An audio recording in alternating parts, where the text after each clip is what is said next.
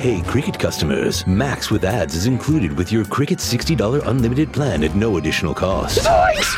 Max is the streaming platform where you can watch Scoob, Meg 2 The Trench, The Nightmare on Elm Street collection, and so much more. Remember me. Just log in with your Cricket username and password to experience Max on all your favorite devices. We've never seen this before. Max, the one to watch for a good scream with Cricket. Yeah! Phone plan streams and standard definition. Programming subject to change. Fees, terms, and restrictions apply. See cricketwireless.com for details.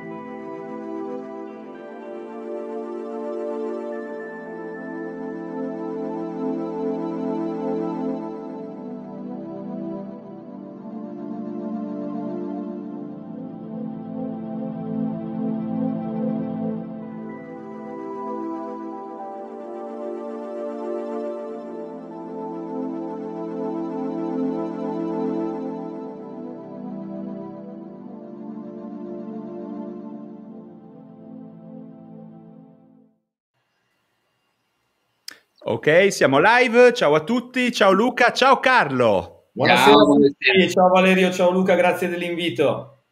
Grazie a te di essere qua con noi, stiamo aspettando come sempre che il pubblico salga, siamo già una ventina di persone che ci stanno iniziando ad ascoltare.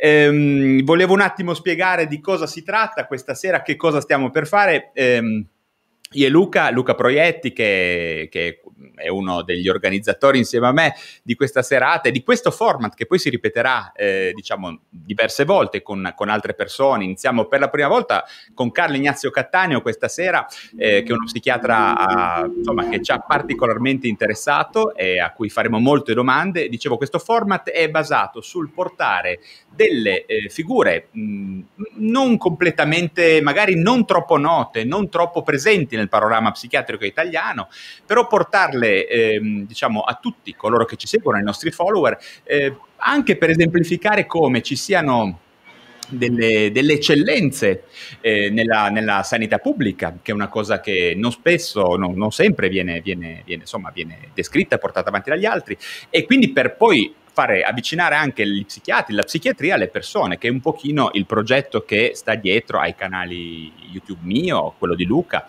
Di conseguenza noi faremo una chiacchierata con una persona che si alternerà qua con noi. Il primo è Carlo Ignazio Cattaneo, e a cui faremo varie domande, e poi gireremo anche delle domande che voi del pubblico farete. Io le leggerò, selezionerò quelle che mi sembrano le più interessanti e le gireremo a Carlo.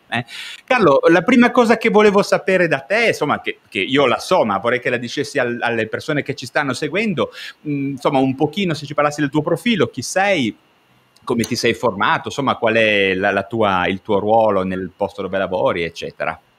Allora, di nuovo buonasera a tutti, grazie Luca, grazie Valerio, e grazie a tutti quelli che ci stanno ascoltando, che comunque a cui prego, come ha detto Valerio, di fare domande a cui cercheremo di dare una risposta sensata. Io principalmente sono un clinico, nel senso che faccio lo psichiatra in un ambulatorio, in un reparto di psichiatria, da tanti anni ormai, ovviamente non posso dire quanti, se no scoprireste la mia età.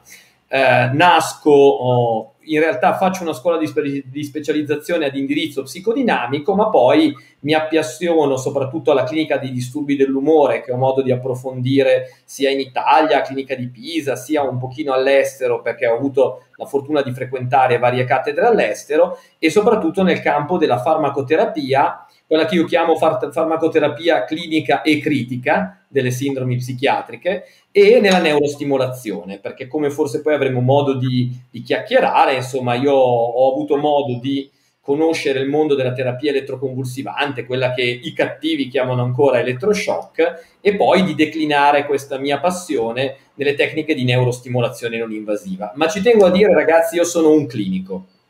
Ottimo. Senti Luca, Carlo è una persona che mi hai fatto scoprire te. Dimmi un pochino come mai me l'hai proposta, perché più o meno sono le cose per cui poi ha colpito anche me. Ma intanto per, come ha detto lui, perché è un clinico, quindi ha la pratica, vede i pazienti veri e soprattutto le persone vere, perché tante volte poi ai convegni ci dimentichiamo, no? Che i numeri sono una cosa, le persone nella pratica clinica, con anche i problemi della clinica, sono differenti. E l'altra cosa che è critico, quindi non c'è un dogma farmacologico, non c'è un dogma di quello che ci dicono le case farmaceutiche, non c'è il dogma di quello che dice l'establishment della psichiatria, ma non c'è neanche il dogma dell'antipsichiatria. Quindi una critica che abbraccia un po' tutti questi poli per cercare di trovare poi quello che è il benessere del paziente e la soddisfazione in senso positivo del clinico, che dice: con quello che ho a disposizione, giocandomi tutte le carte, riesco a fare la differenza per la persona che ho davanti.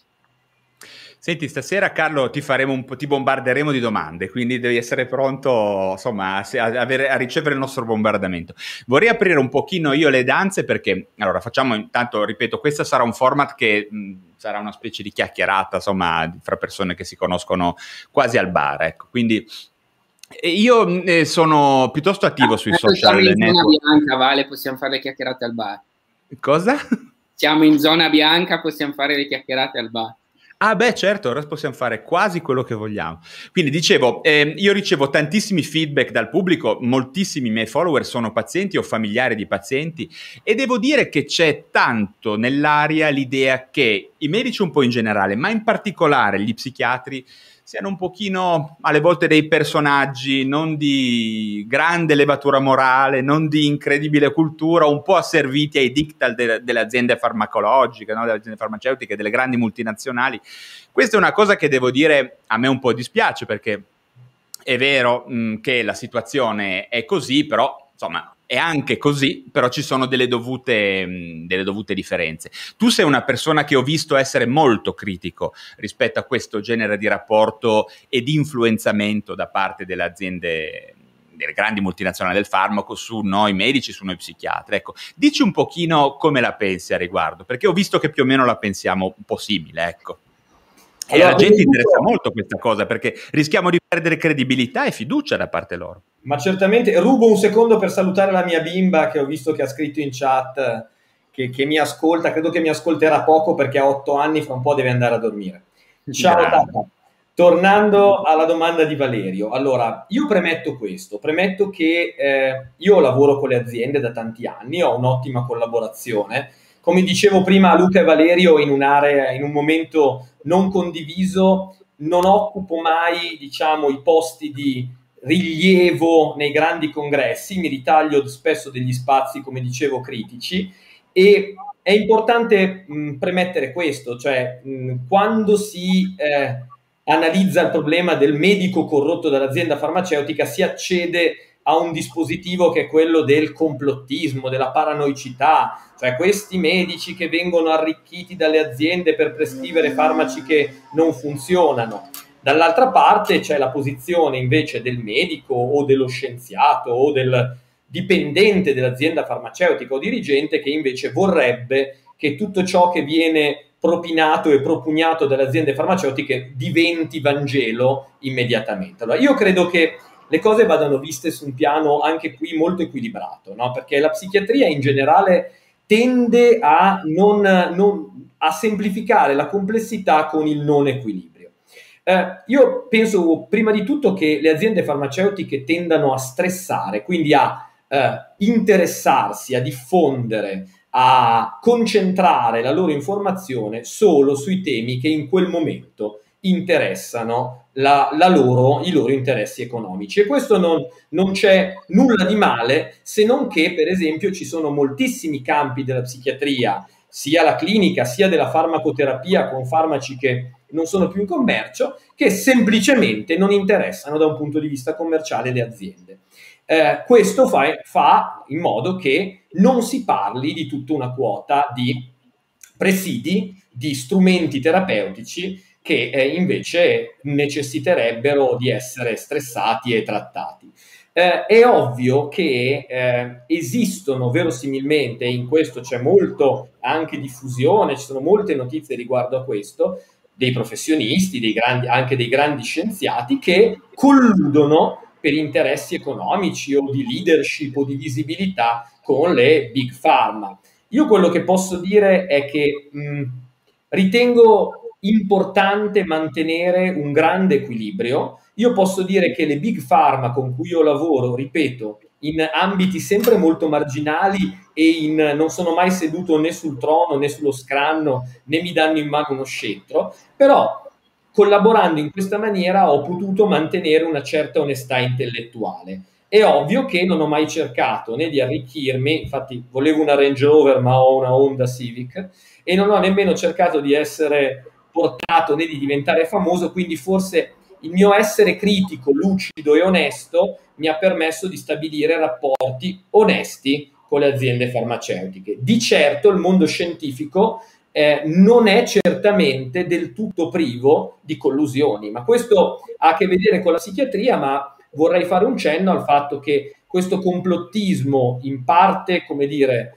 ideologico e ammantato di emotività, in parte invece reale, lo abbiamo visto anche nell'ambito Covid, vaccini, eccetera, eccetera. Insomma, quindi direi che insomma, noi psichiatri, tutto sommato, rispetto all'oncologia, all'infettivologia, il giro dei soldi dalle nostre parti potremmo essere dire addirittura più contenuto, ecco. Però lasciami fare ancora una cosa, poi passo la parola a Luke, perché questa questione a mio parere va chiarita, perché there's always something new and exciting happening in Montgomery County, Maryland. Join podcaster and business leader Kelly Leonard and me, Bob Levy, on another episode of Something to Talk About, where we speak with industry leaders making an impact in our county. Rischiamo davvero che oltre che su di noi l'informazione sbagliata e la percezione del pubblico si ripercuota anche su degli strumenti terapeutici molto importanti che sono gli psicofarmaci. E per questo io ti chiedevo se potevi fare un piccolo commento su delle cose che dice, tu lo conosci bene, Peter Gøtzsche, che lo ricordo per chi non lo sapesse, è il direttore del Nordic Cochrane presso Royal Hospital di Copenaghen in Danimarca, e lui ci dice spesso che ad essere sbagliati appunto non sono gli psicofarmaci, ma bensì gli psichiatri, no? Che costruiscono la loro attitudine clinico-terapeutica prevalentemente un po' su un'informazione medico-scientifica, quella sì che è spesso sponsorizzata dalle aziende farmaceutiche, e personalmente io credo che questa affermazione sia piuttosto corretta e reale. Ecco, tu cosa ne pensi? Aggiungo, come pensi che dovrebbe essere costruita la competenza clinica e psicofarmacologica dello psichiatra moderno, anche perché probabilmente ci stanno ascoltando anche dei colleghi più giovani, ecco. Sai Valerio, grazie della domanda. Prima di tutto io penso questo, penso che il farmaco, lo psicofarmaco come lo chiamano spesso i miei pazienti, e anche questo è interessante perché raramente sentiamo parlare di cardiofarmaco, di epatofarmaco, di nefrofarmaco, cioè questo fa già capire quanto ci sia comunque una certa perlomeno carica emotiva di stigma sui nostri farmaci. Ma tornando a quello che tu chiedevi, il farmaco è uno strumento, di per sé non è né buono né cattivo, ha un'azione biologica, noi psichiatri spesso crediamo solo sul cervello, mentre i nostri farmaci hanno un'azione biologica su tanti organi del nostro corpo, e questo spiega a volte sia l'effetto buono del farmaco sia l'effetto negativo, e di per sé quindi non va ammantato di una connotazione né positiva né negativa né tantomeno ideologica. Una delle cose che tu hai chiesto è interessante riguardo a Peter Gøtzsche e a quello che lui dice. Credo che vada fatta una precisazione. La psichiatria ha cercato sin da quando è stata, come dire, postulata come scienza, creata come scienza, di darsi una dignità medica, no? Noi abbiamo cercato sempre di scimmiottare quello che sono i modelli medici, cercando di ipotizzare il fatto che le nostre malattie, che io chiamo spesso sindromi, ma non perché mi confondo, ma perché non ne abbiamo esattamente la conoscenza delle cause, di come, diciamo, affliggono la nostra mente, il nostro cervello, ma noi psichiatri abbiamo bisogno di affidarci al modello medico. Allora, in questo modello medico, diciamo, estremamente fideistico, estremamente matematico e statistico, dobbiamo allora affidarci ai numeri, come diceva Luca, e trasformiamo la farmacoterapia clinica e la clinica in un modello, come dire, encefaloiatrico, cardiologico, oncologico, dove la psichiatria diventa, a mio parere, ridicola, diventa una caricatura, e dove anche i dati raccolti in modo estremamente preciso da un punto di vista statistico, non dicono nulla rispetto alla clinica. Chioso riguardo al commento sulla formazione. Io sono piuttosto critico perché oggi, mentre uno psicoterapeuta piuttosto che uno psichiatra affascinato di altre aree della medicina spesso si affida pagandosi corsi e scuole di specializzazione e di affinamento, purtroppo la formazione in farmacoterapia clinica di molti giovani psichiatri o anche di molti psichiatri è affidata solo a quello, diciamo, alle proposte delle aziende farmaceutiche o dei grandi convegni che però hanno alla base i messaggi delle aziende. E torno a dire, senza vederci del marcio a tutti i costi, viene perlomeno dimenticata tutta un'area che è quella della farmacoterapia, altrettanto importante rispetto a quella moderna, però che non è più, tra virgolette, nelle mani del marketing. E quindi oggi un giovane psichiatra, uno psichiatra anche non solo giovane, ma che si affida a quest'area formativa, tra virgolette, gratuita e spesso anche sexy, perché è comunque costruita bene, con una bella cornice, non può avere tutta una parte di formazione perché riguarda argomenti che tendenzialmente non sono alla moda e non interessano. E questo, a mio parere, è un enorme limite che noi clinici e noi clinici come me, che abbiamo anche qualche volta la presunzione di voler insegnare la nostra materia, invece dobbiamo assolutamente considerare. Sì, guarda Carlo, a parte che sono rimasto affascinato della facilità e della proprietà di linguaggio con cui hai descritto benissimo le realtà con cui ci troviamo a confrontarci. Colgo la palla al balzo per chiederti dei chiarimenti su un argomento che poi è anche il modo con cui ci siamo conosciuti, cioè parlando di antidepressivi nuovi e antidepressivi vecchi. Cioè, mi è venuto quasi da chiedermi se l'influenza delle case farmaceutiche o di, come dici te, della formazione easy, facile da raggiungere per lo specialista o per lo specializzando, in realtà sia un po' nascosta, cioè non è tanto prescrivi a tutti i farmaci e tratta tutti, ma in maniera molto più sottile è: i farmaci nuovi funzionano benissimo e sono sicurissimi, quelli vecchi fanno malissimo e non servono a niente. E quindi a tal proposito ti chiedo, davvero gli antidepressivi vecchi che sono stati tolti dal commercio, come ad esempio, faccio un nome, gli inibitori delle monoaminoossidasi, ma quindi la prima generazione di antidepressivi e poi la seconda generazione che sta sopravvivendo, quindi i farmaci che chiamiamo triciclici, tutti quei farmaci che ogni tanto resuscitano, che ogni tanto sono rimasti ancora in commercio ma stanno sparendo, davvero questi farmaci sono meno efficaci e meno sicuri dei farmaci antidepressivi che abbiamo oggi in commercio?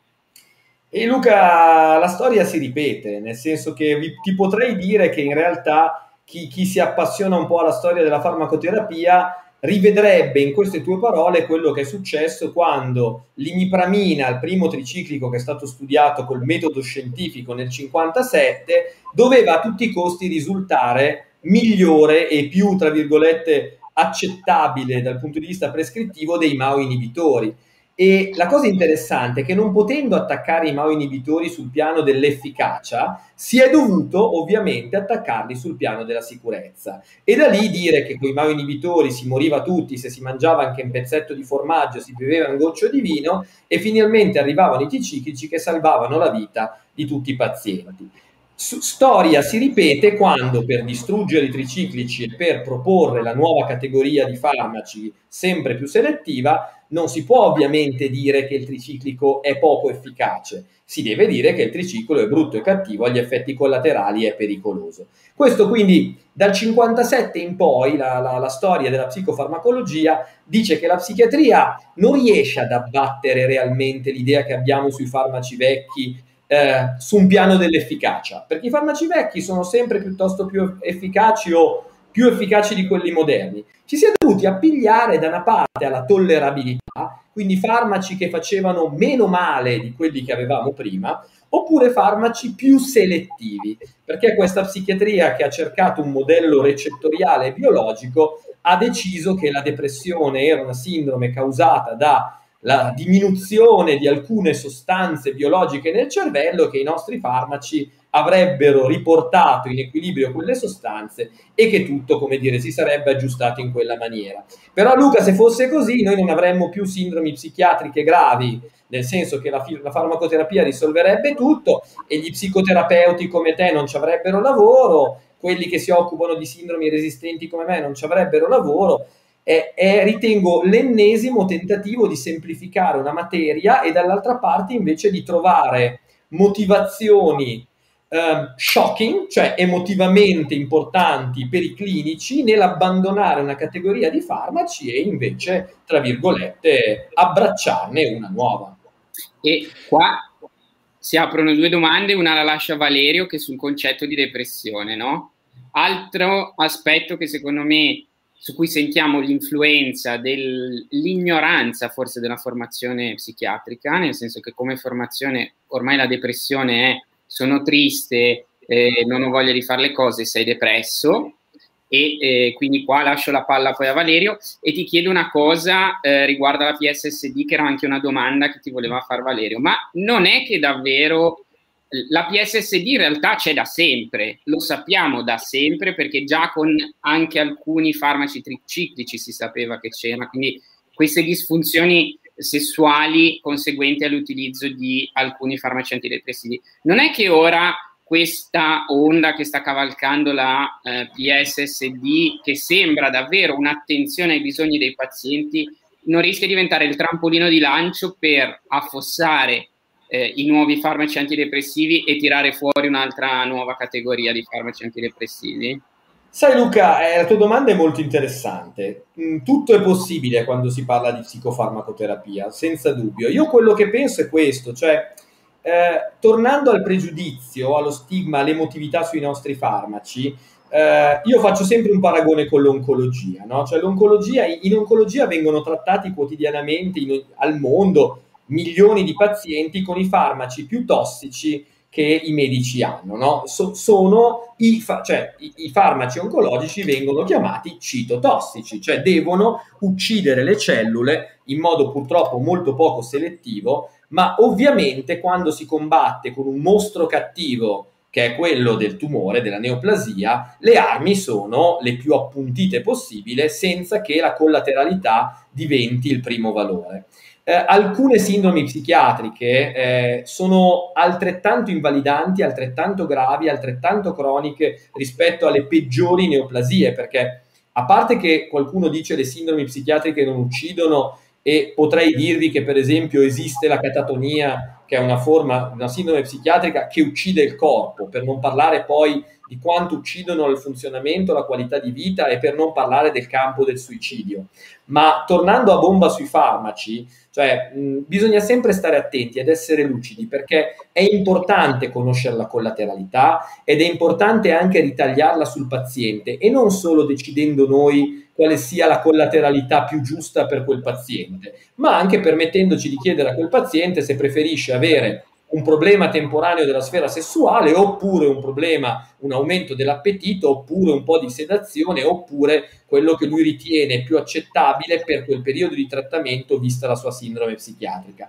È ovvio che viene sempre da pensare che quando salta fuori e si stressa e ci si concentra su un effetto collaterale nuovo, si pensa che ci sia la necessità di distruggere una categoria di farmaci e aprire un'altra.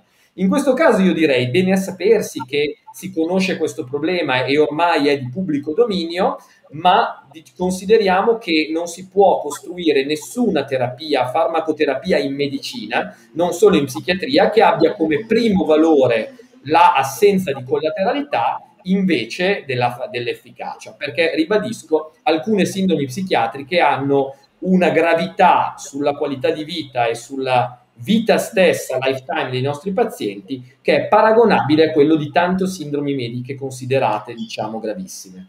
Ok ragazzi, volevo entrare un attimo io perché quello che dici tu Carlo è sacrosanto, ma io sono un po' a contatto, anzi molto a contatto con persone tramite social, e devo dire che questo mi ha un po' cambiato, perché sai, sono entrato proprio in mezzo a quelle che sono le loro discussioni.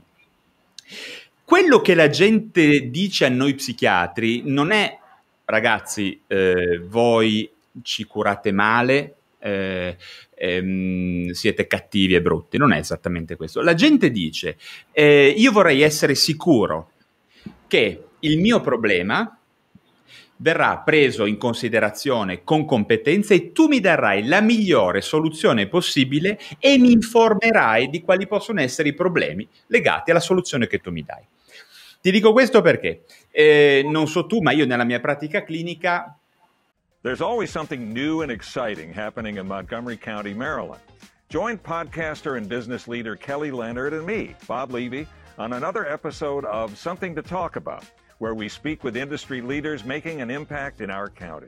Introducing Carvana Value Tracker, where you can track your car's value over time and learn what's driving it. It might make you excited. Whoa, didn't know my car was valued this high. It might make you nervous. Uh-oh, market's flooded. My car's value just dipped 2.3%. It might make you optimistic. Our low mileage is paying off. Our value's up. And it might make you realistic.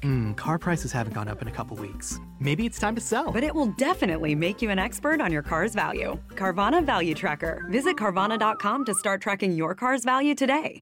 Vedo tantissime situazioni che depressione non sono. Ok, dovessi dirti la prima diagnosi che io vedo globalmente è il disturbo dell'adattamento, ok? Che è una cosa di cui nessuno parla per una ragione semplice, perché non abbiamo un farmaco per curarlo, ok? O per meglio dire, non abbiamo delle evidenze tali che ci dicano, ad esempio, che escitalopram è efficace in un disturbo dell'adattamento con umore depresso.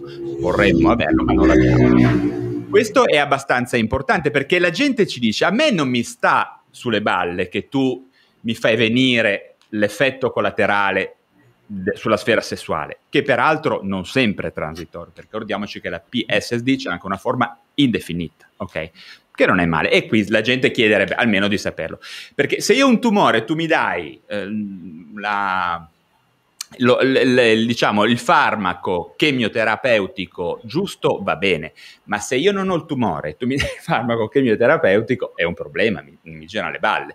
La gente ogni tanto inizia a pensare, ma non è che quello che tu mi stai provando a curare in realtà, appunto, non è depressione, ma è una reazione, chiamiamola patologica, allo stress o al trauma, insomma siamo nell'area stress trauma, ad esempio, no? Oppure semplicemente io vengo a te dicendoti che da quando mi hanno licenziato io sto male, ok? E il medico di base o lo psichiatra gli dà cortocircuitariamente un farmaco. Di questo si sta lamentando la gente, ok? E, o per meglio dire, le persone che più mi hanno interessato nei loro commenti, che più mi hanno stuzzicato, ecco. Questa è una cosa che ti chiedevo un commento, perché è un po' quello, cioè se tu mi dai il miglior trattamento possibile, che spesso è un intervento psicoterapeutico, perché se mi licenziano magari bisogna di supporto, di sostegno, di rielaborare, di trovare strategie, no, per riassestarmi nella mia esistenza, però magari non ho bisogno di un farmaco, o per meglio dire, magari ho già avuto un problema, è meglio che abbia una sessualità magari adeguata, no? Giusto per rimanere sulla PSSD. Insomma, Carlo, dici un po' qualcosa su questo aspetto, ti risulta anche a te una cosa che ti suona? Ma sai, Valerio, i temi che hai portato in realtà sembrano pochi, ma sono tantissimi, aprono grandi scenari.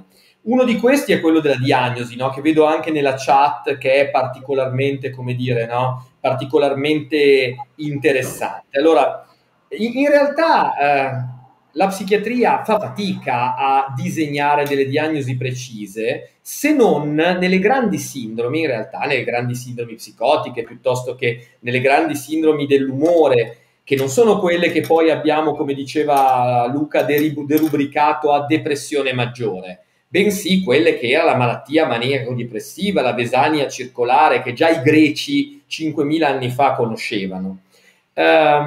Il fatto poi di aver avuto una farmacoterapia da una parte spinta per essere utilizzata in forme, se vuoi, anche come dicevi tu, Valerio, più attenuate, più reattive, dove forse è l'intervento con la parola quello più indicato, e dall'altra, come dire, estremamente aspecifiche, perché una delle cose importanti della farmacoterapia è che molto spesso i nostri farmaci, al di là di quello che crediamo noi o che credono le persone, o che credono le aziende farmaceutiche dando dei nomi ai nostri farmaci, non sono anti una malattia, anti una diagnosi, ma sono dei farmaci che hanno delle azioni aspecifiche, biologiche e sintomatiche su alcune aree. L'esempio che tu hai fatto, Valerio, se no mi hanno licenziato, mi ha mollato la fidanzata, piuttosto che purtroppo avevo 8 gatti, me li hanno mangiati perché me li hanno cucinati e sto molto male, in realtà è un ottimo esempio, perché è certamente un evento reattivo, un evento traumatico, se ha una rilevanza traumatica,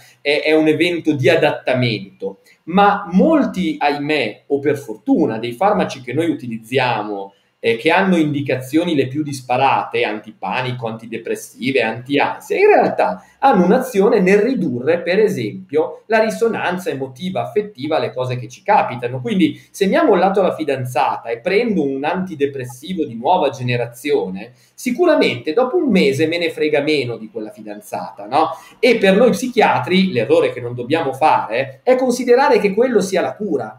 Cioè il paziente può avere giovamento ed essere gradevole anche quella riduzione dell'angoscia che gli ho dato col farmaco, ma i problemi sono i tempi, i metodi e soprattutto non considerare quell'intervento specifico una cura per quello che invece non è un disturbo che ha delle basi squisitamente biologiche, bensì invece reattive, psicologiche, ambientali, e in cui la biologia può eventualmente attenuare alcuni sintomi disturbanti.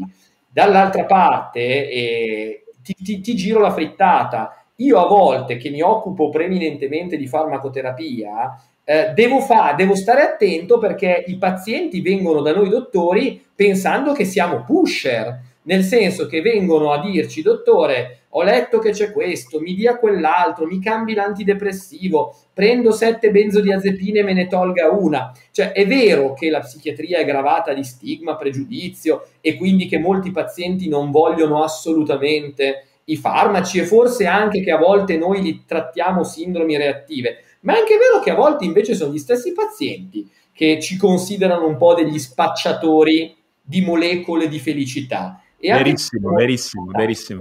Come sempre, come vedete, la psichiatria difficilmente si muove nel grigio, no? Tende a essere o da una parte o dall'altra, sia i clinici che i pazienti. Questo è verissimo, non so te Luca, ma persone che arrivano da me e vogliono, se io gli dico che, ti faccio un esempio, io sono un po' fissato, no, sulle modifiche dello stile di vita, no, sul minimizzare l'utilizzo di sostanze da abuso, eccetera. Questi procedimenti attivi non sono quasi mai visti bene, no? Se io prescrivo alle persone alle volte di fare attività fisica. Questo non piace alla gente, no? Ho persone che vogliono uscire dallo studio, non so Luca, ma lo sappiamo perché lavoriamo insieme, se non prescrivi qualche cosa, questo non va bene, ecco. Sì, ma, sì. Vai Luca, no.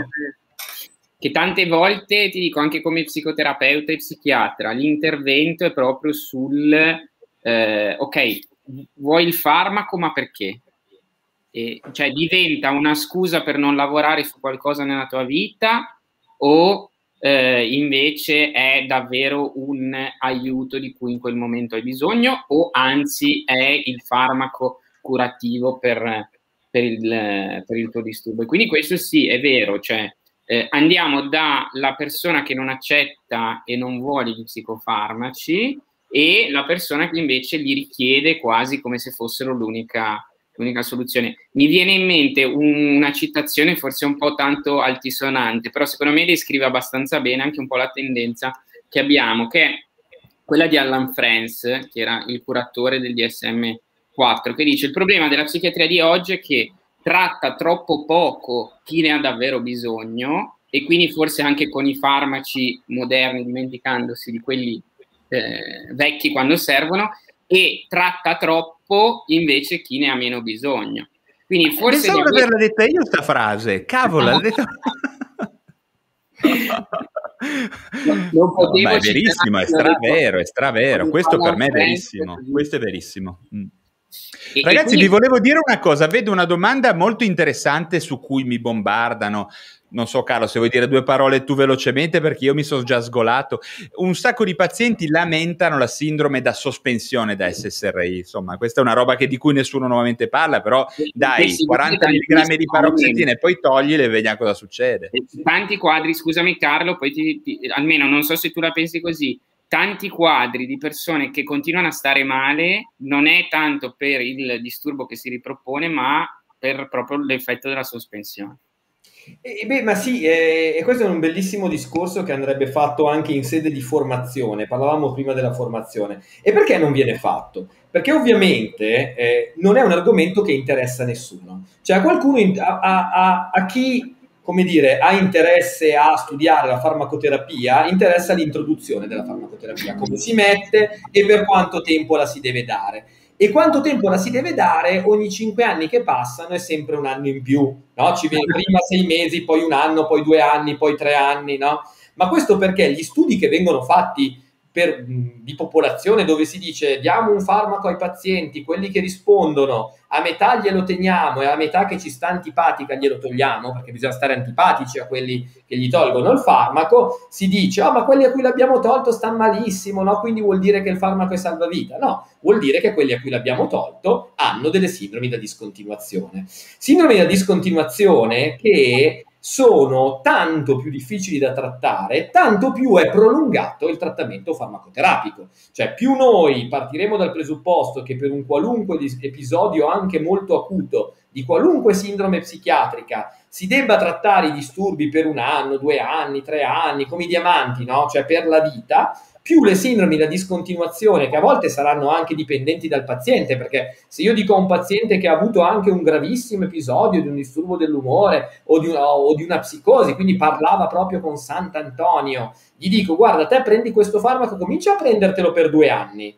No, e lui dice ma se io fra un mese sto bene, no, prenditelo per 2 anni. No, come dicono i sacri testi, lui fra 2 mesi giustamente se lo toglierà, tornerà più matto di prima, perché questo è quello che succede, e la maggior parte, purtroppo, come diceva Luca e Valerio, degli psichiatri che non hanno avuto la formazione in questo campo diranno, ecco vedi, è proprio vero che lui ha bisogno della terapia per tutta la vita, no? Diventa difficile il momento in cui i pazienti ricadono anche in farmacoterapia. E anche questo non è sempre dovuto al fatto che le loro sindromi siano brutte e cattive, qualche volta sì, ma al fatto che le farmacoterapie prolungate, sine die, in modo indiscriminato, possono anche modificare l'assetto biologico del cervello, rendendo la persona più propensa a ricadute. E gli psichiatri non sanno più che fare. Questo non vuol dire che la farmacoterapia non vada utilizzata e, torno a dire, non leggiamo antipsichiatria o antifarmacoterapia, ma forse consideriamo che i farmaci sono strumenti, come dicevo prima, a volte anche eccezionalmente efficaci, ma che forse possono avere un tempo di prescrizione più limitato e assolutamente si deve imparare e insegnare agli psichiatri che possano trasmetterlo ai loro pazienti come sospendere la farmacoterapia, perché è un qualcosa che non si conosce, non viene insegnata e ahimè non verrà mai assolutamente, come dire, portata in prima posizione nei convegni internazionali, solo perché, come dicevo prima, non è interessante. È interessante come si mettono i farmaci, non come si tolgono. E forse qui un pochettino il business c'entra, dai. Carlo, diciamolo che è una tecnica di marketing, dai, su questa ammettiamolo, insomma, interessa mettere il farmaco. Poi se un farmaco che se lo togli è un casino, ancora meglio. Se vediamo le benzodiazepine, adesso sono tutte genericate, ma quando è uscito il Tavor, io ho una famiglia, insomma, alle spalle in cui ci sono diversi medici e, insomma, ragazzi, il Tavor ha fatto un marketing che in confronto i nostri, insomma, la Waetas aveva spaccato col Tavor. È una molecola perfetta, non la togli più perché, insomma, tira una dipendenza pari. Ecco, ma Carlo, senti un pochino, perché una cosa che accade è anche un altro di Commento questa tua battuta, poi ti lascio la parola. C'è chi dice che i farmaci più venduti, ma non solo in psichiatria, siano quelli, un po' quelli più efficaci e un po' quelli che non si riescono a togliere. Certo. Tu li chiami blockbuster, giusto? Anche ma infatti io adesso ti parlo di un blockbuster totale che è l'alcol, no? Che insomma, qua siamo noi siamo in una zona qua dove l'alcol non puoi toccarlo, è il bicchiere, la cultura, è il nebbiolo, eccetera. Io sono una persona totalmente anti-alcol, totalmente, nel senso che, come dice l'OMS, tanto alcol fa tanto male, poco alcol fa poco male, insomma, sappiamo tutti com'è la questione. Ecco, però, ad esempio, molte persone arrivano da me, l'altra parte dei pazienti, quelli che invece sono totalmente contro i farmaci, dottore non mi dia niente psicofarmaci, poi scopri che fumano, si fanno chili di caffeina, si tirano bombe di alcol tutto il giorno, buono, per carità, il vino buono, come dicessi l'eroina buona, no, praticamente, figura. Quindi insomma, e poi magari ogni tanto si fanno il loro cannone, poi una volta all'anno, due con gli amici pipano un pochino, si fanno delle botte così. Ecco, questa roba è un po' particolare perché spesso nuovamente alle persone mi verrebbe voglia alle volte di togliere cose, no? Perché sostanze psicoattive che rendono instabile la nostra psiche ne abbiamo quanto ne vuoi. Non so tu, Carlo, ma io non ho mai visto in pronto soccorso fighting familiari, gente che litiga in cui uno dei due non avesse in corpo almeno un po' di alcol o di qualche cosa di simile. Mai visto uno. Ve lo giuro. Cosa ne pensi di questa cosa qua? Perché è un punto importante e anche questo non piace alla gente, non piace l'idea di togliere cose che fanno male, no? Ma allora, commento sempre partendo dal fondo. Uno, è difficilissimo per noi dottori in generale, anche per noi, togliere. Nel senso che noi dottori ci hanno insegnato che quando viene un paziente in noi, per farlo star bene bisogna aggiungere, no? Dopo la diagnosi bisogna aggiungere. E io, occupandomi di disturbi resistenti, e ho una pletora di pazienti che a volte arrivano anche da lontano, quelli che io chiamo i viaggi della speranza, che dico sempre, intendo dire, la settimana scorsa ho visto una persona di Vittorio Veneto a Borgo Manero, di psichiatri svegli 3-4 ce ne saranno per strada, cioè non c'era bisogno di fare tutta sta strada. Però una cosa che hanno insegnato a noi dottori, che abbiamo l'animo salvifico, non solo gli psichiatri, è che si cura con le medicine e che se il paziente ti arriva con 3 medicine, se gliene metti 4... no, starà meglio, e se poi gli metti il quinto per togliere gli effetti collaterali dei primi 4 va tutto bene. Dell'effetto maxi bon, no? Lo dicevamo con Luca, 2 is make 1, 3 is make 2, poi viene l'effetto collaterale. E perlomeno in psichiatria, io non so in medicina in generale, ma tutto ciò che è più di un farmaco, se già hai studiato male ciò che è un farmaco, tutto ciò che è più di un farmaco associato è studiato proprio nulla, no? E un casino alla volta, sì. Un casino alla volta. Però noi psichiatri siamo i re dell'aggiungere, ma anche gli altri dottori, perché poi diamo la colpa agli psichiatri. Ma quando cercano a tutti i costi i cardiologi di darmi e le statine, che peraltro aumentano il suicidio e sono epatotossiche, piuttosto che l'antipertensivo, piuttosto che anche loro fanno i torboni aggiungendo una roba sopra l'altra, però sono meno cattivi di noi.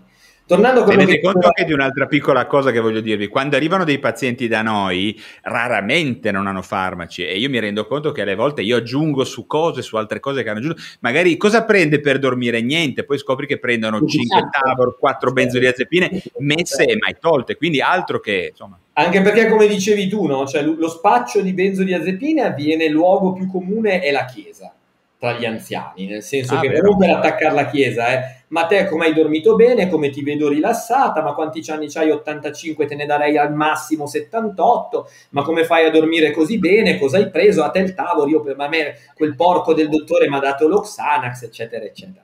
Tornando a quello che tu dicevi, Valerio, penso che sia legato, cioè mentre ormai oggi io mi occupo, ahimè, anche di sostanze, di dipendenze, cioè oggi pippare la cocaina, come hai detto tu, sia assolutamente privo di qualunque allure etica, morale, di colpa, di giudizio. Invece prendere gli antidepressivi o gli antipsicotici o il litio o fare la neurostimolazione è carica di un significato emotivo e di stigma che in realtà ammanta tutto di un'inaccettabilità, no? Poi, come dici, è molto giusto quando tu dici, ma magari tu hai parlato dell'attività fisica, noi oggi possiamo dire che l'attività fisica non è solo una meravigliosa attività di svago per il cervello e ci piace fare le camminate nei boschi. L'attività fisica ha dei correlati biologici importanti sul cervello che sono dimostrati, parlando di attività fisica e non attività sportiva, che è un altro mondo. Eppure, come dici tu, quando proponiamo vado a fare qualche passeggiata, i pazienti ti dicono no, piuttosto mi dia 4 medicine, no? Tornando al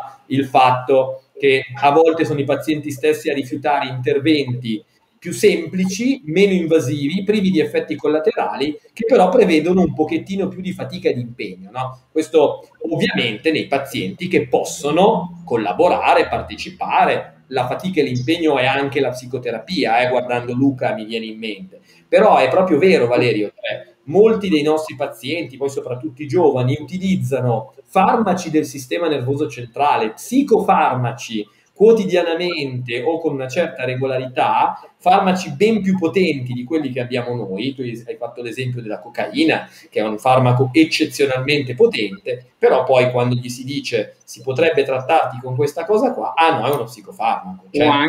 O anche Carlo, scusami, ti interrompo perché mi è venuta in mente questa cosa che capita spesso con i pazienti. Le gocce di benzodiazepine sì, perché non fanno così male, che poi in realtà, almeno secondo me, in alcuni casi sono peggio degli altri farmaci che abbiamo, e invece il farmaco tipo l'antidepressivo no, perché quello fa male agli effetti collaterali. Sai Luca, siamo sempre anche lì però, che cosa ci chiede la persona che abbiamo di fronte, no? Nel senso che da una parte sono perfettamente d'accordo che siamo noi che promuoviamo e come dire, propugniamo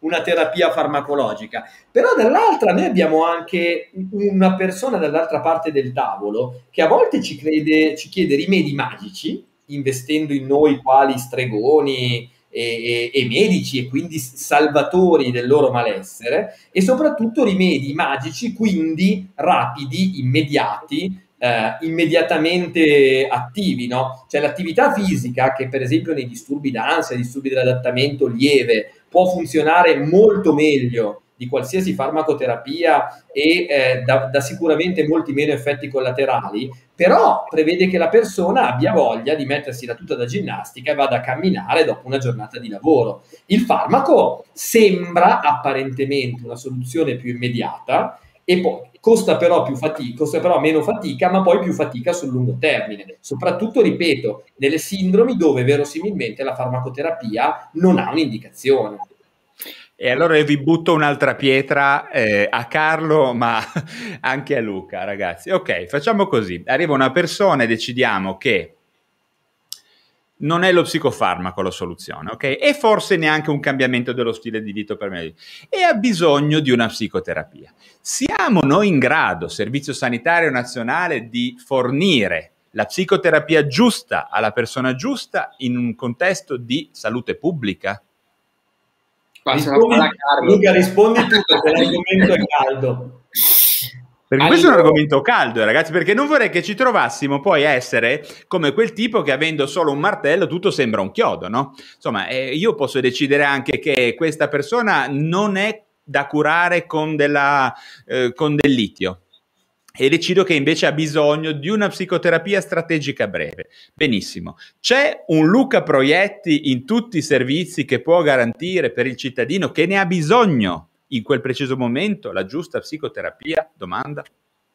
Explore beyond the stratosphere in Museum of the Bible's compelling exhibition, Scripture and Science, Our Universe, Ourselves, Our Place, in Washington, D.C., open now through January 15th, featuring artifacts from trailblazers in history like Isaac Newton, Nicholas Copernicus, and hidden figures like Dorothy Vaughan. This exhibit guides you through groundbreaking discoveries and thought-provoking questions. Come and see how Scripture and Science have shaped our world. Get your tickets today at museumofthebible.org.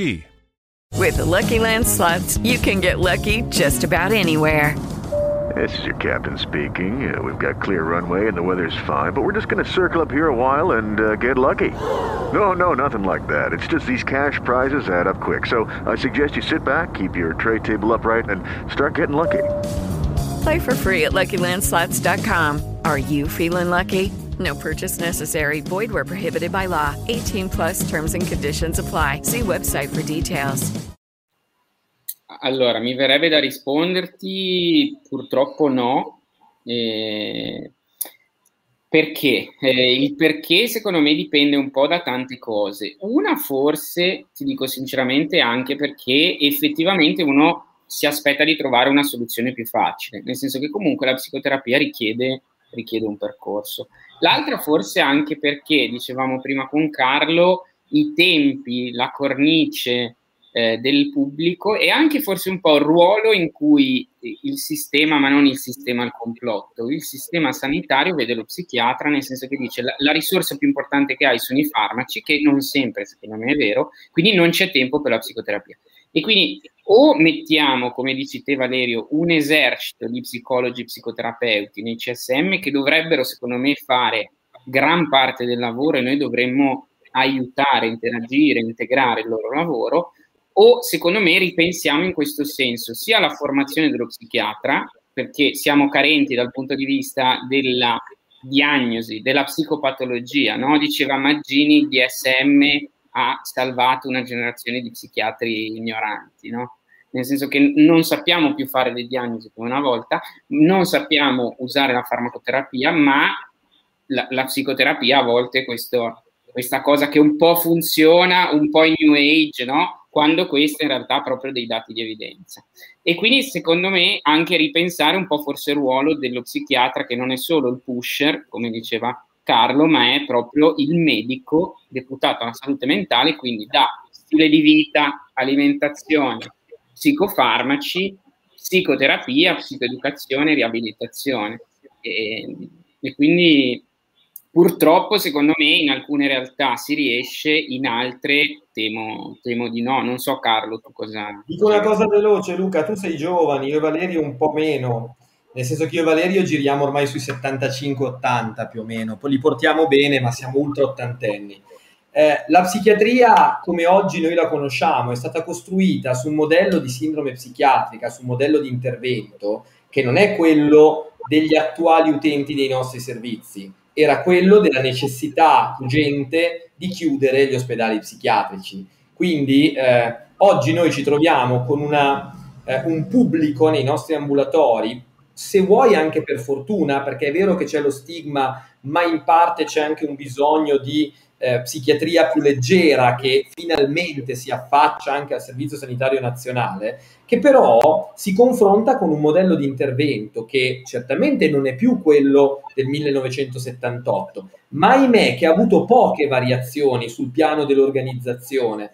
L'esempio classico è quello dei ricoveri ospedalieri, cioè noi ci ostiniamo ad avere ricoveri ospedalieri brevissimi, anche per sindromi psichiatriche gravissime e acutissime, che condizionano non solo il decorso della sindrome, ma anche il tipo di trattamento, cioè dove dobbiamo intervenire molto spesso con farmacoterapie eroiche, ma perché l'ospedale ci chiede di dimettere le persone dopo 10 giorni, quando dopo 10 giorni noi non sappiamo nemmeno di che sindrome ci stiamo occupando. Quindi è vero quello che tu dici Luca, poi è molto facile cadere nel dire ecco poi le psicoterapie vanno fatte nel privato, non ci sono gli specialisti, non c'è la competenza, tutto vero, però ricordiamoci che noi oggi stiamo ancora affrontando la psichiatria con un modello che non è più attuale rispetto a quelli che sono i bisogni, e l'altro esempio è quello legato per esempio alla divisione per età, cioè di fino a 18 anni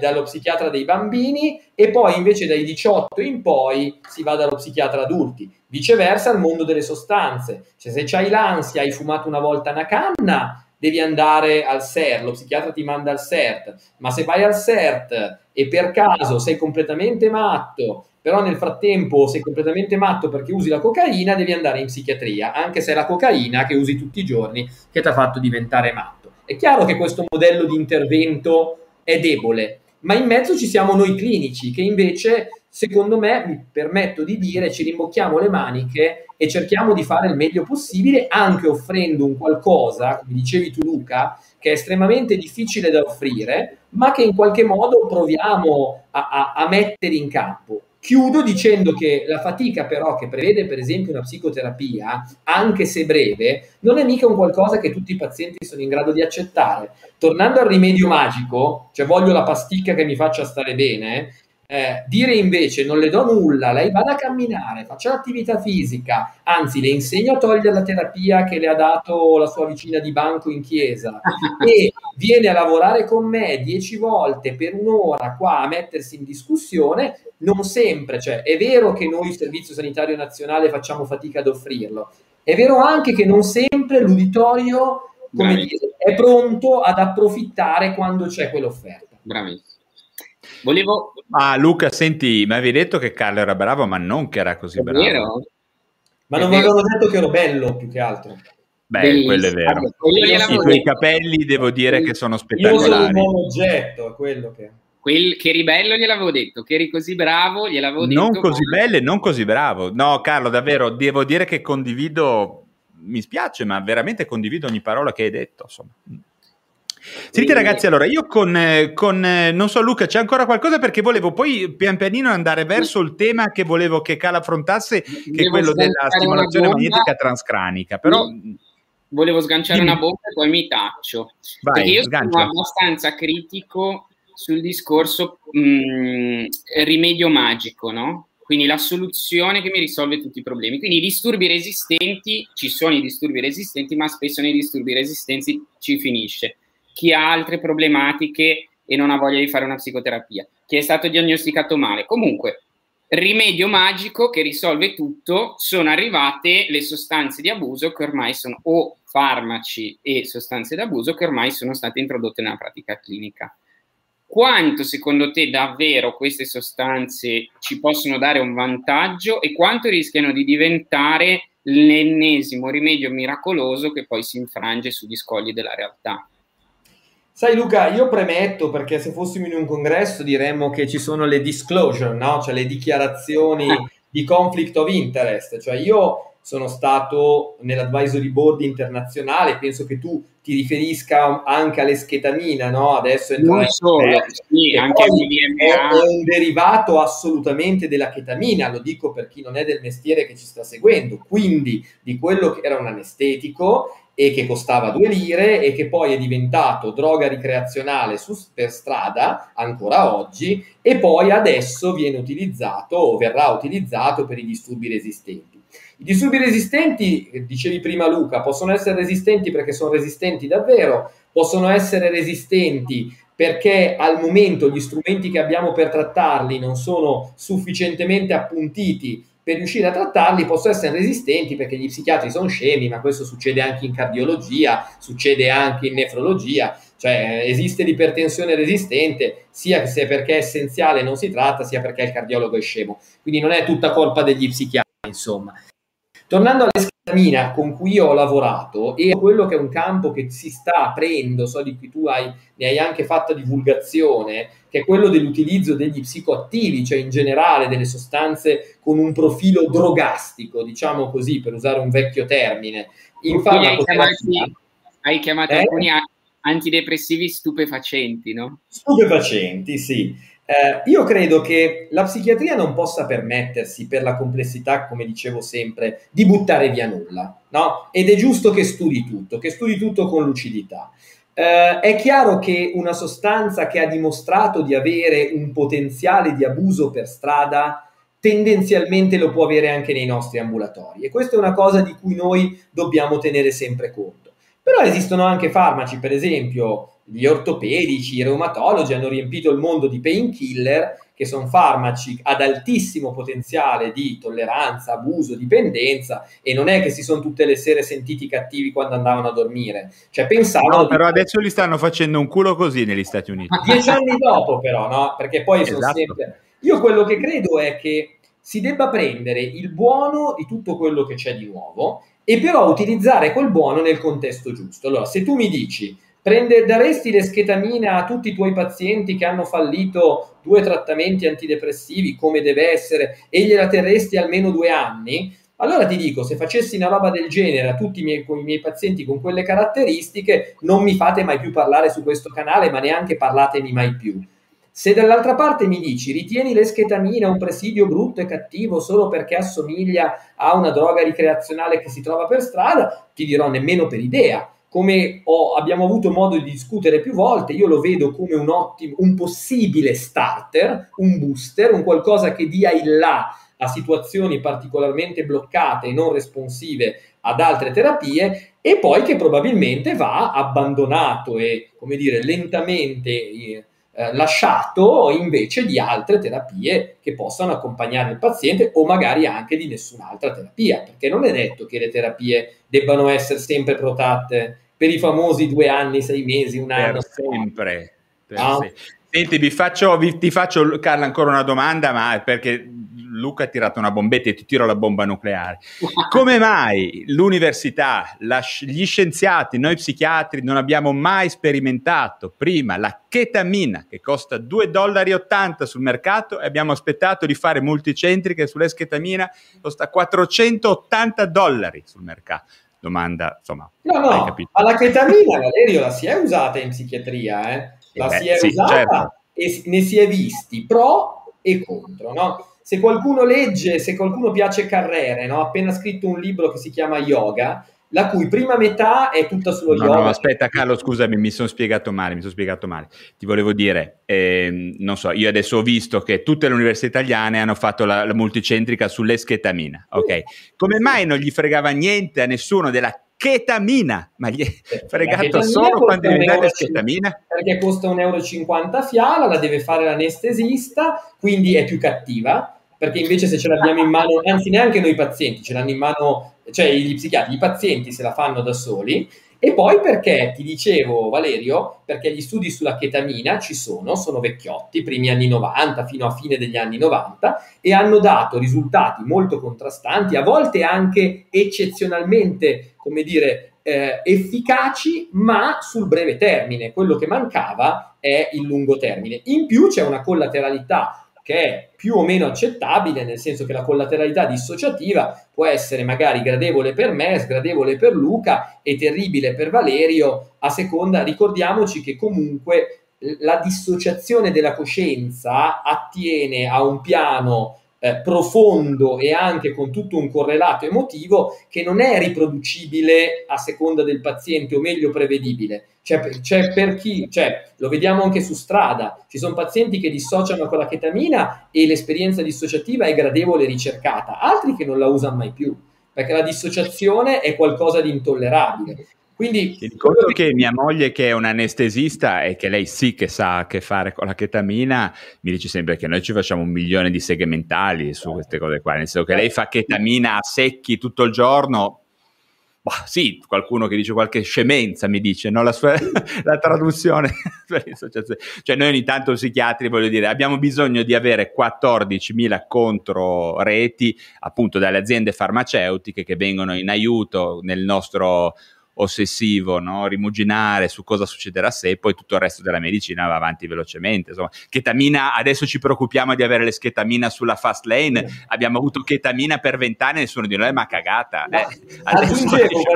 Aggiungevo che si ricrea un po' quello che dicevamo, cioè prima di tutto la safety, no? Cioè avevamo paura della chetamina, allora abbiamo creato un presidio non endovenoso, perché già l'endovena fa di cattivo, e che tendenzialmente raggiunge livelli a livello del sistema nervoso centrale più bassi e in modo più lento rispetto a quella endovenosa, e quindi questo defalca sia il paziente sia la testa degli psichiatri che una sostanza diventa cattiva, no? Tra virgolette. Un po'. Quindi, cioè, a mio parere, tra virgolette, bene che ci sia, certamente Valerio tu dici il costo è certamente guidato dal momento e dal fatto che, cioè, sì, c'era, non lo dico io, insomma, è un fatto, qualcosa di vecchio, il fatto che sia una rivoluzione la molecola, a mio parere no, perché non lo può essere. Il fatto che sia interessante, il fatto che la farmacoterapia si sganci dal modello della serotonina, della noradrenalina, della dopamina, quindi dal modello monoaminergico che sembrava aver spiegato tutto, invece è una buona cosa.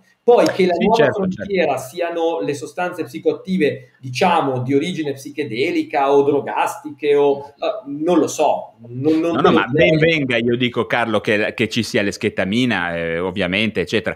Non è il problema, io ripeto un po' quello che dice Gøtzsche, il problema non sono gli psicofarmaci o le aziende farmaceutiche, il problema siano i psichiatri, che dovremmo essere un pochino più, come dire, avere un po' più di spirito d'avventura nella nostra fase di ricerca. Ecco, oltretutto il problema non è tanto, voi lo sapete meglio di me, il fatto che appunto siano sostanze psychedelics o cose del genere, il problema è la via del glutamato, quindi i recettori NMDA, quindi quello è il punto, perché se andiamo a vedere adesso tutte le nuove molecole in pipeline di ogni azienda e startup farmaceutica sul mercato adesso nel mondo sulla depressione è via del glutamato, quindi mi viene da pensare che Luca non abbia detto neanche tanto una scemenza, che adesso stiamo tutti sparando contro gli SSRI, che un tempo erano il massimo della vita, solamente perché sta arrivando una nuova ondata di farmaci, che ben venga, per carità, ma come dicevi tu prima Carlo, che questo non spenga la mente di noi psichiatri e permetta sempre di usare lo strumento giusto con la giusta patologia, chiamiamo, o sindrome, come dici te, ecco, perché se no noi veniamo accesi e spenti a seconda del marketing e alle volte anche di chi ci comanda, insomma, che decidono che appunto il Trilafone, ad esempio, mi viene in mente, prima ne parlavamo prima di andare in live, una molecola fantastica come la perfenazina, che noi tutti dicono di fare i depot, nuovamente avevamo un long acting che era il Trilafone inantato con un'ottima efficacia, basso profilo di collateralità, dropout minimi, costava niente, zero, l'hanno tolto dal mercato. Questo a me ha fatto un po' girare le balle, ecco, diciamolo.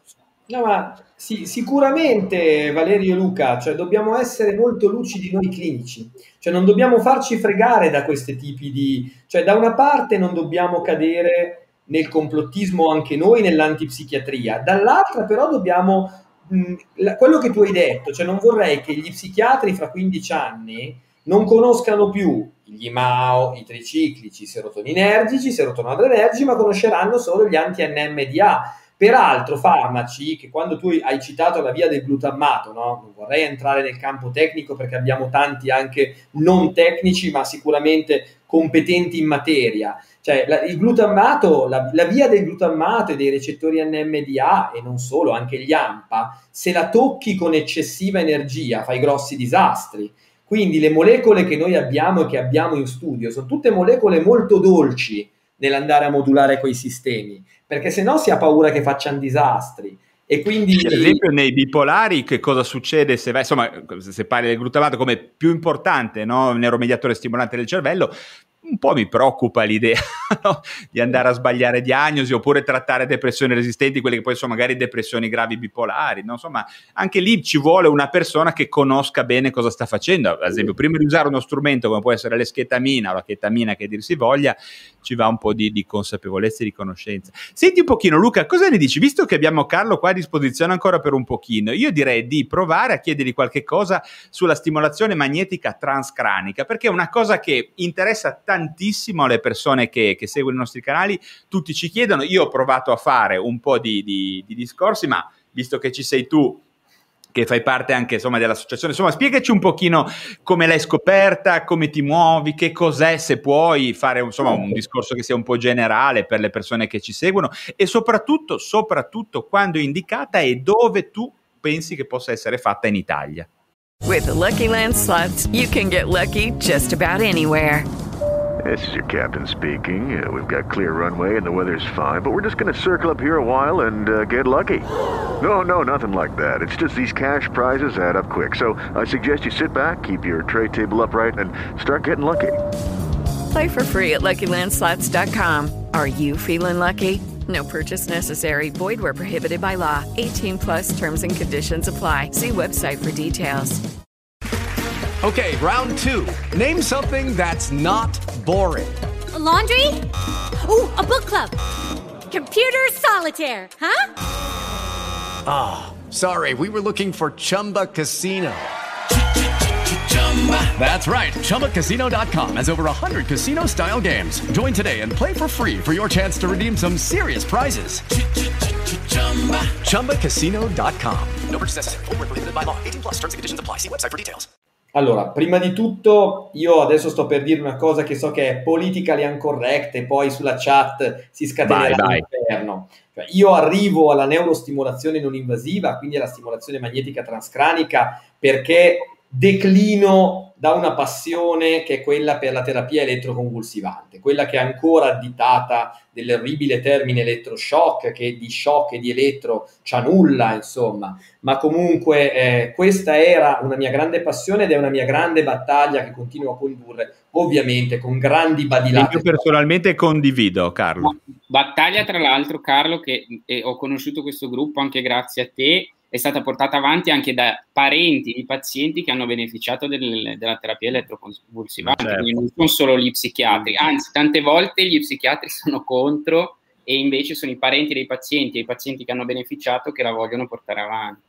Sapete, io dico questo, poi torniamo alla TMS, cioè l'Italia, noi abbiamo inventato le CT, abbiamo quasi vinto un Nobel, perché in realtà Cerletti ha sfiorato il Nobel per le CT e poi non l'ha vinto, si dice anche perché lui avesse, tra le cose, era un grande inventore, aveva inventato anche una bomba con spoletta a tempo ritardato. Voi sapete che la Nobel Foundation, se si sono costruite, cioè se tra le invenzioni si hanno armi, non ti può più eleggere possibile candidato. Quindi non possiamo più vincere il Nobel. No, sulle CT no. Però l'Italia, che è la patria che l'ha inventata e utilizzata per prima, è l'unico paese al mondo, l'unico, che la sta, tra virgolette, abolendo. Ovviamente non con leggi, perché è impossibile abolire una delle metodiche più evidence-based che ci sono in psichiatria. Abbiamo usato per la prima volta questo orribile termine stasera. Però, ovviamente, per motivi molto, diciamo, di origine politica. Carlo, lasciami dire anche una delle più sicure, perché poi la gente non ha idea di cosa parla, insomma, quando parla di elettroshock così alla cazzo. Possiamo dire che il rischio della terapia elettroconvulsivante è il rischio anestesiologico, cioè il rischio è quello. Per il resto, questo era perché mi importava questa sera fare mettere questa piccola medaglietta che ovunque io vado si parla di neurostimolazione. Tornando alla stimolazione magnetica transcranica, il rischio è che stia diventando l'ennesima, come dire, no, ambito di grande marketing, di grande moda e di come dire, no, one size fits all, cioè ho la depressione, va bene la TMS, ho i brufoli, va bene la TMS, la fidanzata non mi si fila perché sono bruttino e a letto faccio pena, vado a fare la TMS. Questo anche perché ci sono diversi centri in Italia che la praticano. Carlo, ci spieghi un attimino cos'è la TMS, perché la gente non lo sa bene. Allora, è molto semplice, cioè si va a stimolare. Allora, è uno strumento, è importante ricordare questo, non è magico, non fa cose eccezionali, è uno strumento che attraverso campi magnetici può andare a inibire o eccitare in modo differente alcune aree del cervello, segnatamente le aree più superficiali, cioè le due cortecce prefrontali dorsolaterali. Si sa che la modulazione, l'inibizione e l'attivazione attraverso campi magnetici di queste aree, campi magnetici che ci tengo a dire innocui e privi di effetti collaterali e senza anestesia, vanno a determinare una cascata elettrica e biologica che, soprattutto in alcune condizioni sindromiche, mostra una buona efficacia clinica a prezzo di una buona sicurezza. Perché dico soprattutto in alcune? Perché io che mi occupo di questa metodica sono un pochino dispiaciuto del fatto che attualmente sia venduta quale fosse il rimedio magico per qualunque patologia, cioè praticamente appena dopo l'erba di San Giovanni e i rimedi per le erezioni miracolose si trova TMS, no?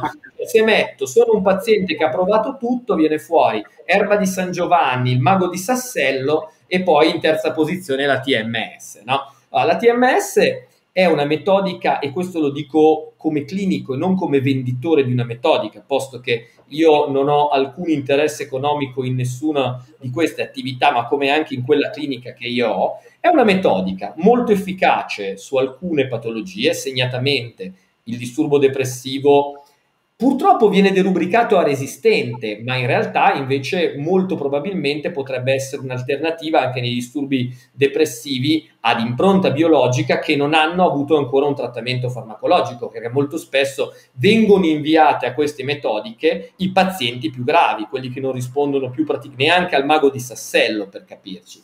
E l'altra cosa importante è che la collateralità di questa tecnica è assolutamente benigna e, diciamo, si può considerare neutra. Tornando alle patologie che ha senso trattare con la TMS, sono i disturbi depressivi, ripeto, resistenti e non, i disturbi d'ansia, i disturbi da panico, vi devo dire, li trattano, ma a mio parere con meno soddisfazioni rispetto a quelle della farmacoterapia. Il disturbo ossessivo compulsivo grave, resistente o parzialmente resistente alla terapia farmacologica, e poi il grande ambito delle dipendenze, soprattutto alcune dipendenze come quella da cocaina, dove non c'è strategia farmacologica. cioè dove non abbiamo il farmaco che tampona quel desiderio. Ecco, di... ma Carlo, tu trovi che, perché tante persone mi hanno chiesto questo, tu trovi che con la cocaina, ora non ti chiedo dati o per carità, ma come esperienza tua e del tuo network di colleghi che usate questa tecnica, con la cocaina abbia un buon risultato? No, buon risultato nella dipendenza da cocaina non ce l'ha neanche il mago di Sassello. Cioè la dipendenza da cocaina è la dipendenza più difficile da estirpare, vuoi per la potenza di ricompensa che ha la sostanza sul cervello, vuoi perché una buona parte dei pazienti che io ho trattato realmente non avevano alcuna intenzione di mollare la sostanza. Cioè, no, venivano poi sono portati, persone che fanno sei viaggi per andare portati, venivano portati, messi sotto il casco a fare il trattamento senza alcuna motivazione. Noi dei dati li abbiamo raccolti, Valerio, è un network piccolino ed è un network soprattutto che non deve vendere la propria macchina, come dire, no, sulle prime pagine di Google. Noi abbiamo avuto un 60% di pazienti astinenti tra i 3 e 6 mesi che scende a un 50% tra gli 8 e i 10 mesi e si assesta tra il 30 e il 50 a un anno.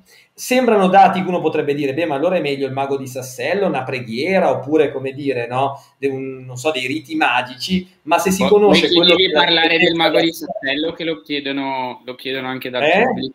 Ma se poi dico dov'è il mago di Sassello faccio marketing, cioè facciamo una cosa che stasera non andava bene. Il mago di Sassello sulla dipendenza da cocaina funziona benissimo, insomma. E però presuppongo che sia Sassello a questo punto. Presuppongo che sia Sassello il mago di Sassello, vicino alla lingua.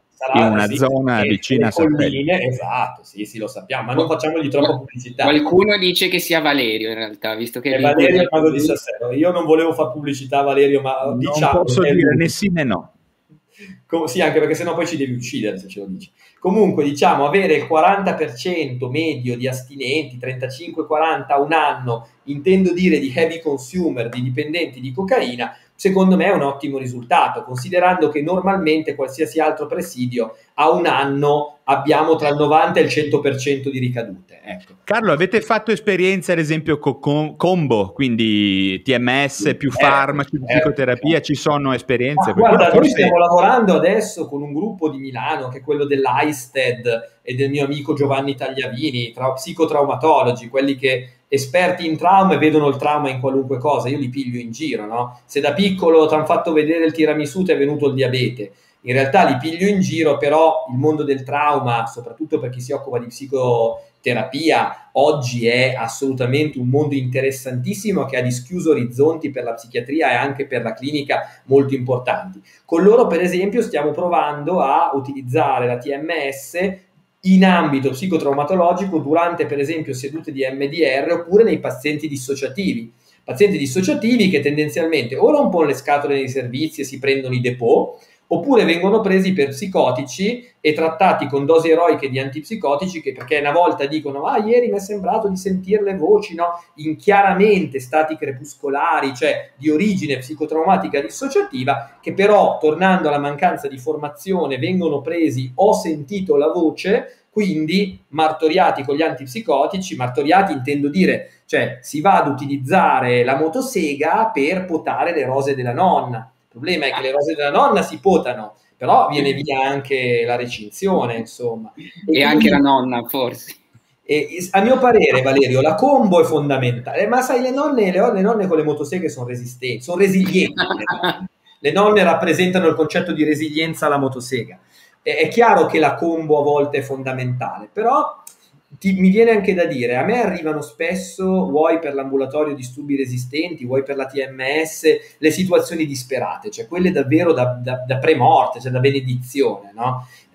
Probabilmente invece il campo dove si dovrebbe sperimentare neurostimolazione non invasiva è nel campo invece anche dei disturbi che non hanno già fallito 48 trattamenti, perché verosimilmente i disturbi che hanno fallito 48 trattamenti sono esito di diagnosi scorrette, di effetti neuroplastici che 48 trattamenti farmacologici nel corso dei mesi e degli anni hanno avuto, perché anche la farmacoterapia crea farmacoresistenza, e quindi a volte hai degli insuccessi legati però alla sindrome di esito, perché io dico sempre che molte delle sindromi che noi definiamo resistenti o che definiamo schizofrenie sono sindromi da esito di trattamenti a specifici farmacologici dati come i diamanti per tutta la vita, insomma. Senti un po', sì, io condivido tutto, Carlo, guarda, mi spiace, vorrei non essere d'accordo su qualcosa, ma mi impegno ma non ci riesco. Senti un po', c'è un ragazzo qua che ci sta, giusto per iniziare a dare un po' di voce anche, che fa una bella domanda interessante, Matti Bipo Confusion, insomma questo è il suo nickname, dice che è un ragazzo che si è guarito sostanzialmente grazie a Peter Breggin, sapete, quello che insegna come sospendere gli psicofarmaci, un po' quello che dicevamo all'inizio.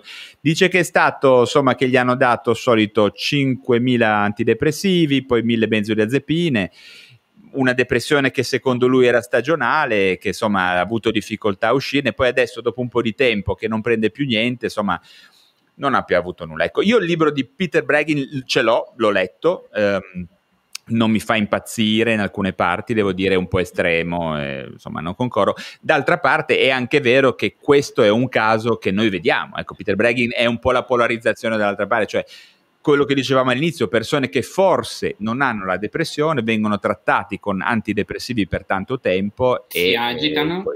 Come esatto, quindi e questa è una roba insomma che è anche vero che non possiamo dire che non accada, Carlo, no? Insomma, questo è io posso dire questo, il problema, ci sono due problemi che in realtà sono lo stesso, cioè, diciamo due lati della stessa medaglia. Allora, uno che Peter Breggin, che anch'io non gradisco, ma non perché non dica delle cose giuste, ma purtroppo perché le dice sempre con una faziosità, una capziosità, una vis antipsichiatrica che, a mio parere, banalizza la sua posizione, cioè dice anche delle cose intelligenti e utili, ma in un marasma di complottismo, di pregiudizio che in realtà le vizia molto nella trasmissione.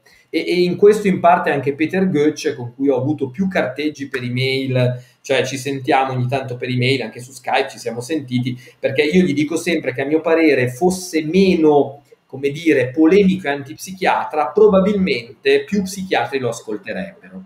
Dall'altra parte, il primo libro di Gøtzsche era strepitoso, il secondo, quello sulla psichiatria, no? Esattamente.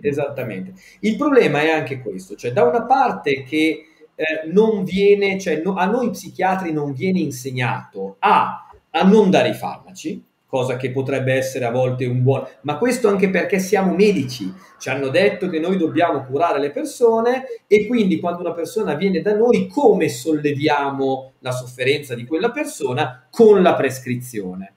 E aggiungo una cosa, mentre, come dire, non tutti gli psicoterapeuti, cioè non tutti gli psichiatri sono psicoterapeuti, molti psicoterapeuti psichiatri però usano lo stesso la penna per fare le prescrizioni. Questo per dire che purtroppo noi dottori, sia che decliniamo la nostra pratica nella psicoterapia, sia che giochiamo a fare i cardiologi della mente, in realtà abbiamo sempre in mano, adesso non più abbiamo le dematerializzate, ma abbiamo questa propensione alla prescrizione. Dall'altra, noi psichiatri dovremmo avere più fame di formazione equilibrata su quello che non è perlomeno trattato dall'informazione mainstream, che sia più o meno questa informazione mainstream guidata da dinamiche economiche. È chiaro, Valerio, però, che se il dark side dell'informazione, cioè se l'informazione collaterale è gestita solo da personaggi come Breggin o come Gøtzsche, che hanno una forte impronta polemica antipsichiatrica e di pregiudizio, è anche molto facile che gli psichiatri queste voci non li vogliano sentire, perché sono voci disturbanti e, ahimè, a volte anche poco, perdonatemi, poco corrette da un punto di vista scientifico. Non tutto quello che dice Breggin è sensato, anche dal punto di vista giusto, certo, neanche per idea. C'è del buono, ma quel buono non arriverà mai, da una parte perché c'è un tentativo di dimenticarlo della psichiatria mainstream, dall'altra perché è talmente carico di una vis polemica antipsichiatrica che mi viene da dire, se ce l'hai proprio con me, dici che faccio, che sono cattivo, brutto, perché mai ti dovrei dare retta, no? E in questo queste voci, infatti Io lo dico sempre a Luca, io sono in difficoltà ormai quando parlo ai simposi un po' grandi, nazionali o internazionali, perché devo sempre chiarire che io non ho una posizione, come dire, antifarmacologica, anzi la maggior parte dei miei pazienti sono curati con le medicine, ma che cerco di essere un clinico critico, cioè di avere un'idea lucida basata sulla clinica e su quello che mi raccontano i pazienti anche dell'effetto che loro hanno dei farmaci, perché non sempre abbiamo ragione noi su quello che vediamo rispetto all'effetto dei farmaci. Ascoltare i pazienti a volte è persino utile, anche fuori dalla psicoterapia, e quindi che dobbiamo farci un'idea anche del male che hanno i nostri farmaci per imparare a curare meglio le persone. Dobbiamo sempre muoverci. Io ho sempre in mente un po' la figura dell'equilibrista, no? Quindi tornando all'intervento del ragazzo che ci diceva partito con la diagnosi, poi la diagnosi è cambiata, poi la diagnosi è cambiata. Certamente poteva non avere una diagnosi o poteva avere una diagnosi di un certo tipo che una farmacoterapia in cronico ha destabilizzato, modificato, sporcato, resa più complessa. È possibile. Sì, Luca, cosa dici? Hai ancora qualche... Insomma, essere qua con Carlo è veramente bello, mi verrebbe da chiedere altre mille cose. Io ancora una domandina ce l'avrei, ma tu cosa hai ancora qualcosa da chiedere? Hai visto qualche domanda fra il pubblico interessante? Ecco, ad esempio io vedo che ti faccio un esempio, io sto vedendo che uno chiede quando arriverà questa nuova ondata di farmaci che agiscono sul recettore, insomma NMDA, insomma due parole posso farle io. Nelle pipeline di quasi tutte le aziende in questo momento nel mondo c'è almeno un farmaco che riguarda questo, alcuni sono in fase 3, per cui si può immaginare, insomma, l'eschetamina che fa già parte di questi farmaci, pur avendo un'indicazione, appunto. Ok, round 2. Name something that's not boring. A laundry? Oh, a book club. Computer solitaire, huh? Ah, oh, sorry, we were looking for Chumba Casino. That's right. ChumbaCasino.com has over 100 casino-style games. Join today and play for free for your chance to redeem some serious prizes. ChumbaCasino.com. No purchase necessary. Void where prohibited by law. 18+. Terms and conditions apply. See website for details. With Lucky Land Slots, you can get lucky just about anywhere. Dearly beloved, we are gathered here today to... Has anyone seen the bride and groom? Sorry, we're here. We were getting lucky in the limo and we lost track of time. No, Lucky Land Casino, with cash prizes that add up quicker than a guest registry. In that case, I pronounce you lucky. Play for free at LuckyLandSlots.com. Daily bonuses are waiting. No purchase necessary. Void where prohibited by law. 18+. Terms and conditions apply. See website for details. Molto specifica sulla depressione resistente è già in commercio, probabilmente entro, io direi, 1 o 3 anni avremo un certo, no, mi terrei largo, fra 1 o 3 anni diversi farmaci dovrebbero essere sul mercato, ecco. Luca, tu cosa dici? Qualche domanda a Carlo? Ma volevo fare una domanda flash molto veloce, ti volevo chiedere, una volta Raya, psichiatra, diciamo, vecchia scuola, ha detto in psichiatria io utilizzerei 3 trattamenti che sono la terapia elettroconvulsivante, il litio e la clozapina. Se tu dovessi scegliere 3 trattamenti, cosa sceglieresti? Io voto gli stessi. Clozapina però soprattutto se sono situazioni psicotiche davvero gravi. Io, a differenza di alcuni psichiatri che stimo tantissimo, tipo Giuseppe Fazzari, che è un caro amico, che mette la clozapina un po' dappertutto, ritengo... No, con ottimi risultati, Raya anche. Ritengo che la clozapina sia un farmaco eccezionale, ma che abbia un profilo sia terapeutico sia di tollerabilità che meriti delle situazioni gravi e avanzate, perché poi è un farmaco...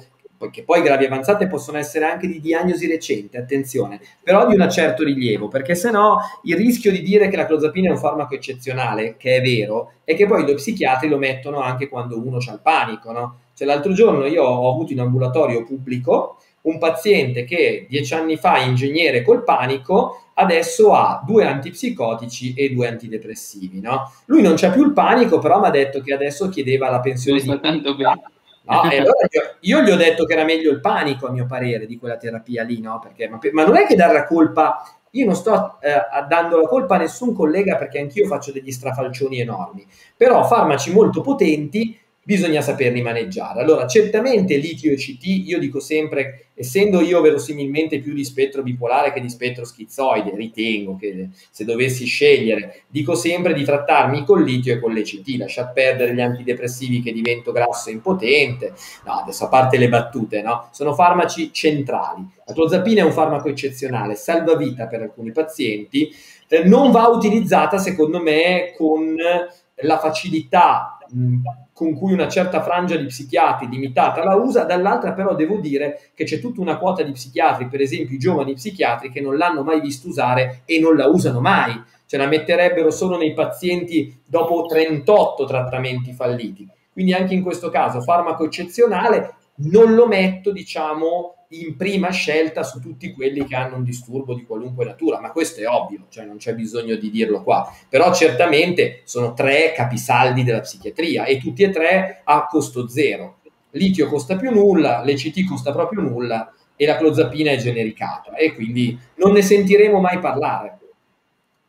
Un po' di buonsenso direi che è una qualità che resta abbastanza importante, no? Nella pratica clinica e anche un po' la prudenza alle volte, perché passiamo da posizioni estremamente, insomma, quasi dimesse a posizioni di gente che appunto c'hai mezzo grammo di ansia, non dormi alla sera, ti do 600 di clozapina, ecco.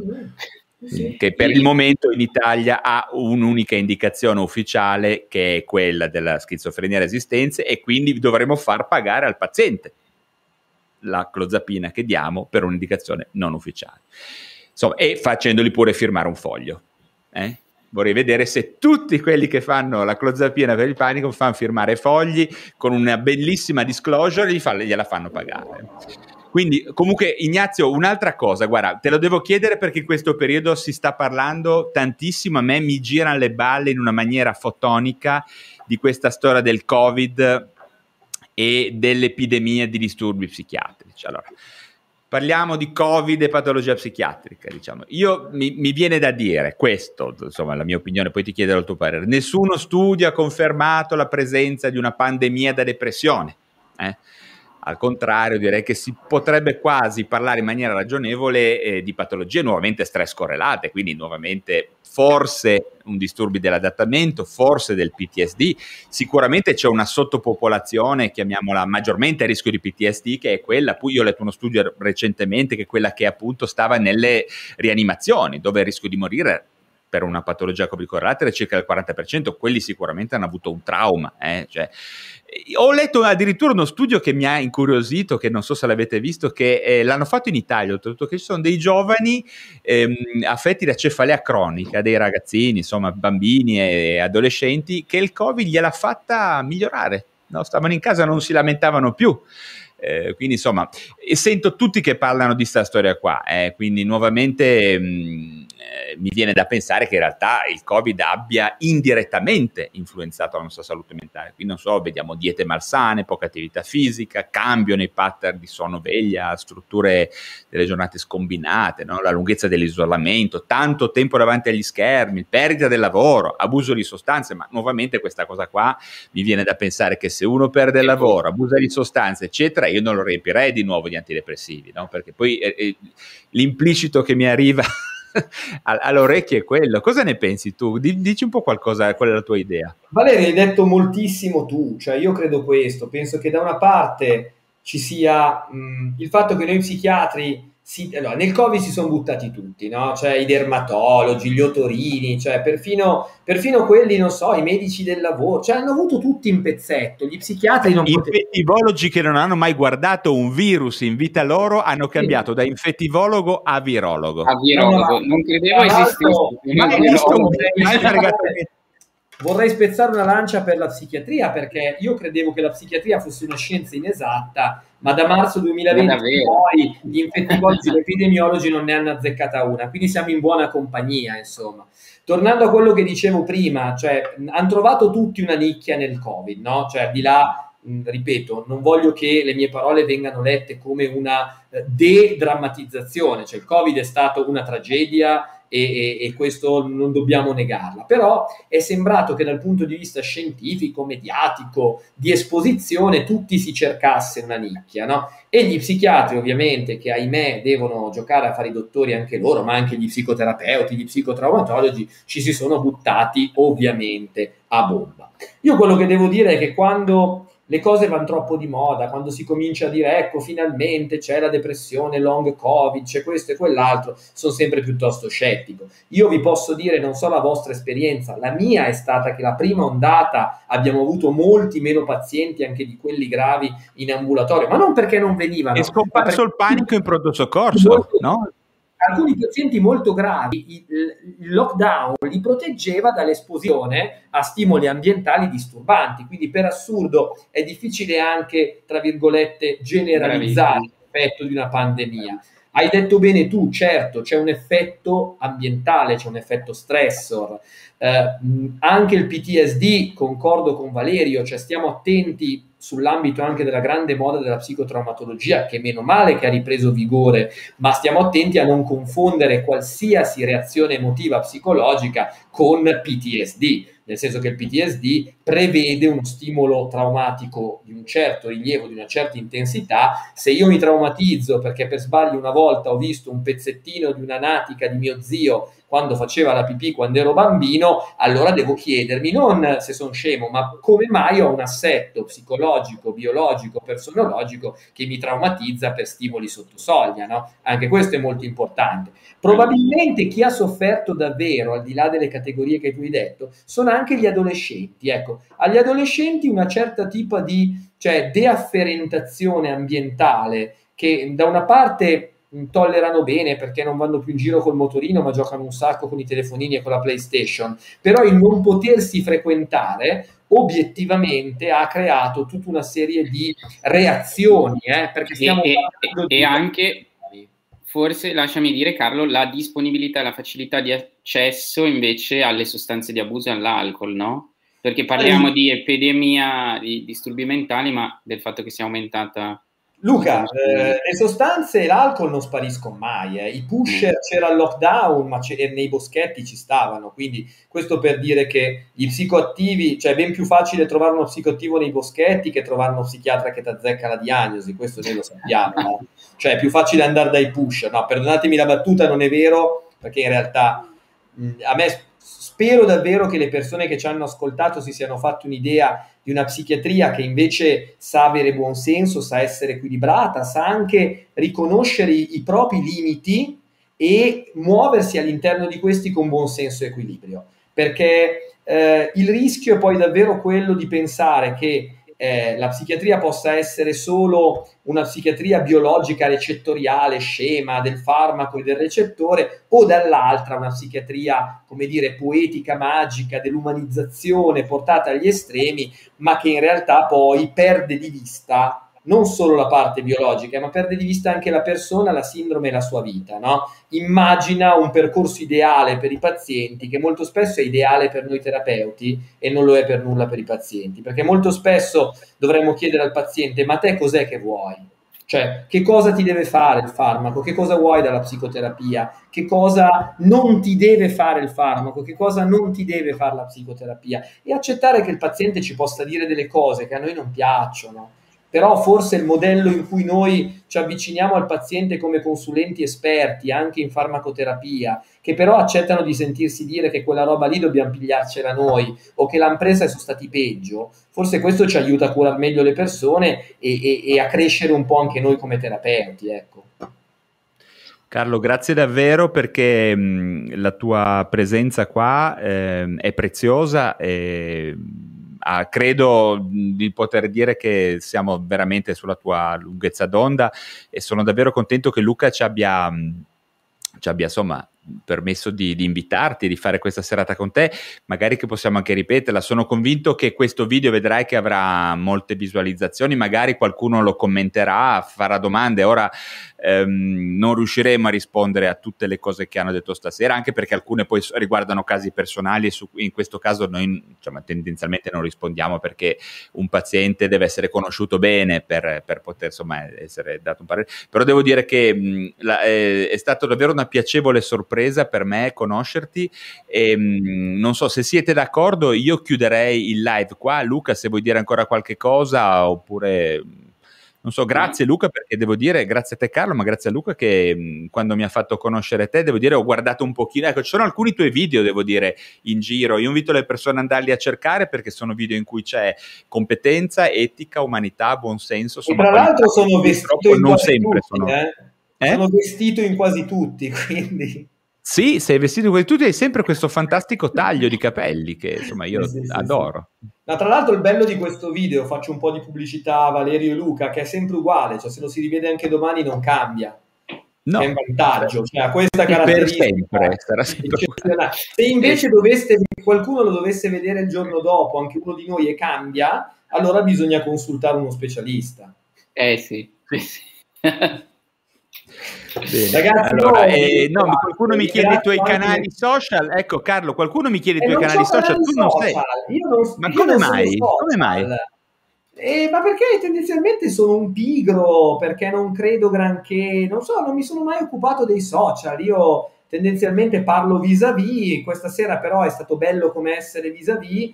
E chissà mai perché noi ci accusano, no? Carlo, ci accusano di essere un po' nella nostra torre, di farci le nostre seghe mentali, di non essere in mezzo alle persone. Questo forse io ti invito a ripensaci, perché potrebbe essere che la tua presenza sia veramente d'aiuto alle altre persone. Sei una persona molto comunicativa. Grazie Valerio, grazie Luca, ci penso. Adesso vado a dormire dopo aver preso un sacco di Tavor e tutto quello che ho in casa.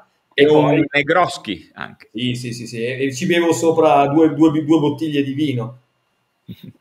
Ragazzi, sentite, buona serata. Grazie anche a chi ci ha ascoltato. Grazie davvero a quelli che ci hanno ascoltato. Un'ora e mezza che è volata, che un'ora e mezza ascoltare me, neanche mia figlia lo fa, che è appassionata di me, insomma.